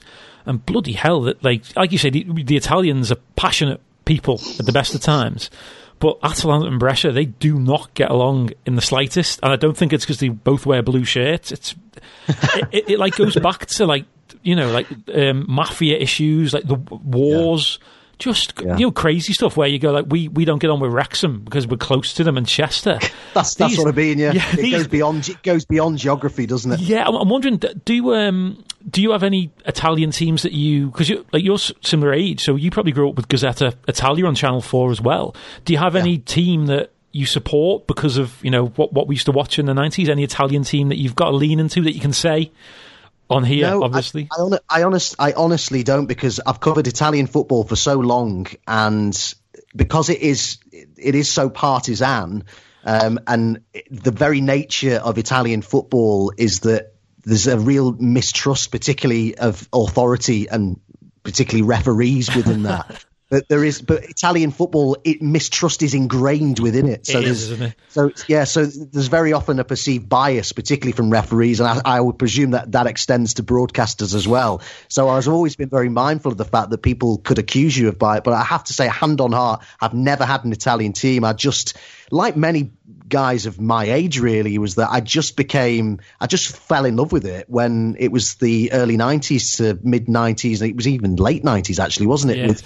With Italia and James, and it was like a window to another footballing world really, because at the time we only really got to see the Premier League or the First Division, and I remember at the time my mum and dad couldn't afford Sky, so we didn't even see that until my mum and dad eventually subscribed to Sky sometime later. But at the time, I couldn't even watch the Premier League. So you were watching the very best footballers in the world. All the best players were in the Italian First Division at that time. And as I say, it was like a window to another world that opened up every week, and they just got so much about the coverage right. That was what kind of hooked me in to begin with. And then I always retained an interest in Italian football, but wasn't really fully immersed in it. But then when BT launched in 2013, and I was working for them, and they got the rights and asked me to cover it, I just really fell in love with it all over again, really. And as I've said to you before, I just thoroughly immersed myself in the league, and I just love the different badges. I love the tifos. I love the fan culture, the intricacies of Italian football, the mistrusts, the differences to English football, the relationship with the crowd and the presidents and the referees. There's a sexiness, isn't there? There's just something about Italian football that has always just I've always just really liked, and it's a big love of mine, Italian football. Yeah, can you just ask the people at BT Sport to please bring back the European football show on Sunday nights? So many people say that to me. It was great. It was helpful in my career actually, because you used to do the Sunday night live games, didn't you? Yeah, I did, but I had a couple of guys in the background in production roles who had just felt that they wanted to try and help push me forward. I'm very fortunate that they felt they wanted to do that. But I think it was an opportunity for me to prove that I could do, in inverted commas, big games, but without the pressure of it being the Premier League, where the audience numbers would obviously be far greater. If it was, say, Liverpool, Manchester United, you're looking at hundreds of thousands, whereas it would be a smaller audience, but just as big a game in many ways if it's the Milan derby. Yeah. So I was doing Juve, Inter, Milan... Inter Milan, AC Milan, Lazio, and I was doing a game like that every single week, and it was a fantastic time as a broadcaster, and as someone who'd grown up watching Football Italia, to have James Richardson saying, and now we'll go over to San Siro where Adam Summerton is your and for me that was like, James Richardson's just key to me, you know. When he first did it, I was like, that is just absolutely brilliant. Obviously you get more used to it after the weeks and months and years go by, but I remember the first time I was thinking, that is ace, that is absolutely brilliant. Is there a commentator you kind of look up to as well as you were kind of getting into it, I suppose? Well, as a boy, I was, again, similar to loads of other people, probably just my dad would buy me all football videos, you know, compilations of great goals and histories of teams and things like that. And I would just sit in front of the cassette player and watch those. So at the time it was, you know, mostly all John Motson and Barry Davis were two, probably more Barry Davis than John Motson, but both fine commentators, and Brian Moore as well. Brian Moore's my favourite ever. Yeah, another brilliant commentator. Captured big moments so well. Obviously, the Michael Thomas goal at Anfield being one of them. It's up for grabs now. Yeah, exactly. Yeah, I think he did. He was Euro 96 as well, wasn't it? The Gascoigne goal. He was the commentator on that. Gascoigne. Oh.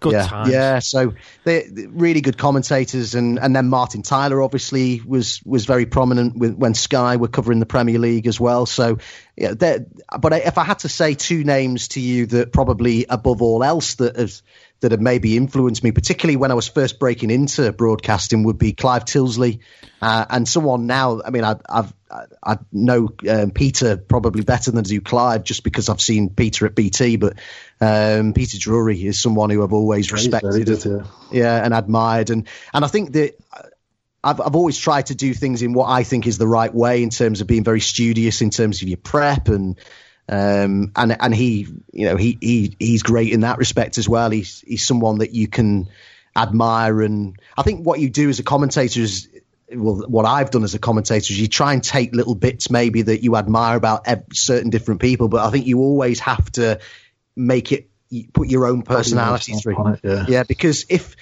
I think not just in commentary, but being a good broadcaster, for me, a lot of it comes from your personality. And I think that if you're faking it or you're trying to be someone else, I think people can tell. Yeah, people can tell, and they read into it and they see it for what it is. And I think that if you're being a good broadcaster, you're being natural, you're being yourself. So you can't try and be anybody else. But I think there's nothing wrong with saying, no, I really admire that guy. And they're some of the people that I do, particularly Peter, I would say, yeah. He's got a real cult following, I think, hasn't he, Peter Drury? Because he's become known as something of a wordsmith with his words. He loves to alliterate, doesn't he, after a goal goes in? Yeah, and I don't know if you follow Adam Horry Football Clichés on Twitter, but I do, yeah. Oh, he loves Peter Drury, doesn't he? And he constantly, because he does a lot of, obviously, world feeds, doesn't he, for games? Which for people that don't know what the world feed is, it's for instance, if we're watching the Premier League in this country, it's Sky's coverage or BT's, and you've got their commentators. But obviously, you probably commentate on the Premier League, but for another, you know, for the world feed that goes to other countries, you know, in English. And all the big games, he pretty much. I think there's a Twitter account just dedicated to Peter Drury's greatest calls. Yes. And it's just like you say, when we were talking about commentators coming up with a thing on the spot, there's no one better than Peter Drury for just like almost Shakespearean things he comes out with after a goal. Yeah. It's always like alliterated, which is amazing. And but everyone says Clive Tilsley's become a bit famous for his. He's done a few viral videos, hasn't he, since the lockdown has begun? With his, give his wife an Oscar, I say, for her roles in them. The one where stacking the bookshelf was fantastic. The lasagna, was it lasagna? What was she cooking? It was something Italian, as I remember. He was live commentating on the baking of the lasagna. Yeah. Clive, I mean, as I say, Clive was someone who, I mean, when I talk about commentators you grew up with. It was great for me working with Jim Beglin, because Jim, I mean, probably when I'm saying this, you make him feel old, but I remember as, you know, a teenager listening to Jim's Champions League coverage when he was with Clive. And for me, I've been really fortunate to have worked many times now with Jim, and I love working with him. He's one of my favourite people to work with. We just bounce off each other really well, and we've become like friends outside of it as well. You know, often text each other and whatever, and just to work with him and ask him about those times as well, and working with Clive and touring Europe really is the great thing about Jim is that even though he's been there and done it so many times, you could tell you loads of stories about commentators as he has done about, you know, when we went on the tour of the Camp Nou, him and I, before the Espanyol. I mean, even for him to come on that tour, you know, he's been there so many times and commentated there, and he's played in a European Cup final, but he was exactly the same as me, walking around the trophy room, taking photos of Messi's Ballon d'Ors and stuff. And that's because Jim just loves football, you know, he's the same. And that's what I really love about him. He's never got blasé about the fact that he's been doing this for so many years. Every trip he goes on is almost, you feel he's treating it almost like the first or the last, if you know what I mean. So it's a real privilege to work. In fact, when we were last in the hotel, the reporter we were with in Barcelona, a guy called Andy Mays, a really good reporter, we were going out for some food the night before the game, and we were stood waiting for Jim in the reception, and Andy said something to him like, it must have been a bit weird for you, you know, going to the Camp Nou tour. I mean, you've played in a European Cup final. And he just shrugged his shoulders and he was like, yeah, I still love seeing the bizarre Barcelona trophy room. That doesn't make any difference, you know. So he's always retained. He's really humble, and he's a pleasure to work with. Yeah, just loves football, like all of us. Exactly. Yeah. And I think if you however high you get up in broadcasting, or even on the coaching or playing side of the game, if you retain that love of the game, I think it really stands you in good stead. And I just think as well, it makes you better at what you do, because if you appreciate something, you'll naturally give it more love, won't you? And I think when you give something more love, it shows in the product that you put out there, whatever the role is that you play. I think some people, Gary Neville and Carragher are good examples of that, in that they're not polished media professionals, and they certainly weren't when they started. Like, even to the stage you're on the game, say an attack's unfolding and Gary Neville can see something that's going to go wrong, he'll literally on his mic go, and you hear him, don't you, going like he'll talk over Martin Tyler in the back, you'll hear him going, get rid of it, or like, what are you doing? And it's that thing of, he's still just there watching the game, and even though he shouldn't be doing it on his mic, he's going like, David De Gea, what are you doing? And it's what you'd be saying if you're a fan watching a game, and that's why us as fans watching like these pundits and commentators, because they're not just robots just, you know, doing the job. They're saying the same things we'd be saying if that happened. You'd be going, what are you doing? What are you doing that back pass? What are you doing trying to take him on there? Give the easy ball. And I think it's great that I think we're blessed in the time at the minute with the commentators and the broadcasters, and just the quality of what we watch. And that's why I think everyone's missing just watching football, because it's so, you get so much more now, that you don't just get to watch the game, you get such an insight from these ex-pros that you get to sit next to, that it's great. It must be great sitting next to them, just like, say, Jim Beglin, Champions League winner with Liverpool, and just being able to pick his brain must be fantastic. Yeah, it is. It's brilliant. It really, and I think as well, what you say there about supporters and what supporters want, I think it's really important as broadcasters to listen to that too, because I think when you spend a lot of time on your own, as you do in my job, where you're prepping on your own, you're not in an office. I'm just sat at my kitchen table or in my office, doing research all day, and I only actually see people on the day of the game. And I think you can get in your own little world where you're thinking, I've got to make this absolutely perfect, and if this happens, you know, maybe I should say this, and you can sort of drive yourself a little bit mad in that respect. What you got to remember, and I think what I've become better at as I've got older, is recognising what you've just said there, that football supporters don't necessarily want something incredibly polished. They want that raw spontaneity as much as anything else. And it's funny, I mentioned to you earlier the Curzon Ashton Wimbledon game that I commentated on, where it was 3-0 to Curzon Ashton, that little non-league team, and then Wimbledon came back and beat them. I think they scored 3 in about 5 minutes at the end, if memory.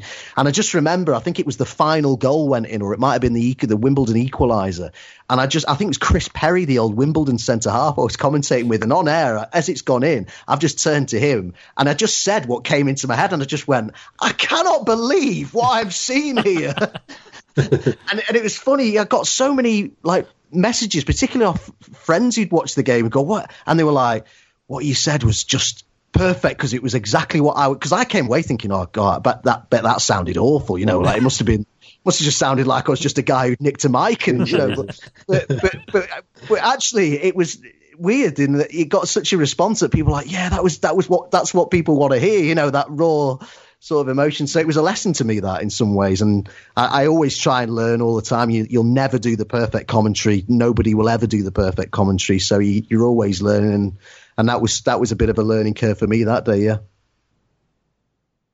Well, I think the Boreham Wood Tranmere commentary is as perfect as we can imagine, anyway. Yep. So that's very kind of you to say so. Thank you. I think that's a good note to finish. Just wary of how long we've kept. No, it happens every time, this, doesn't it?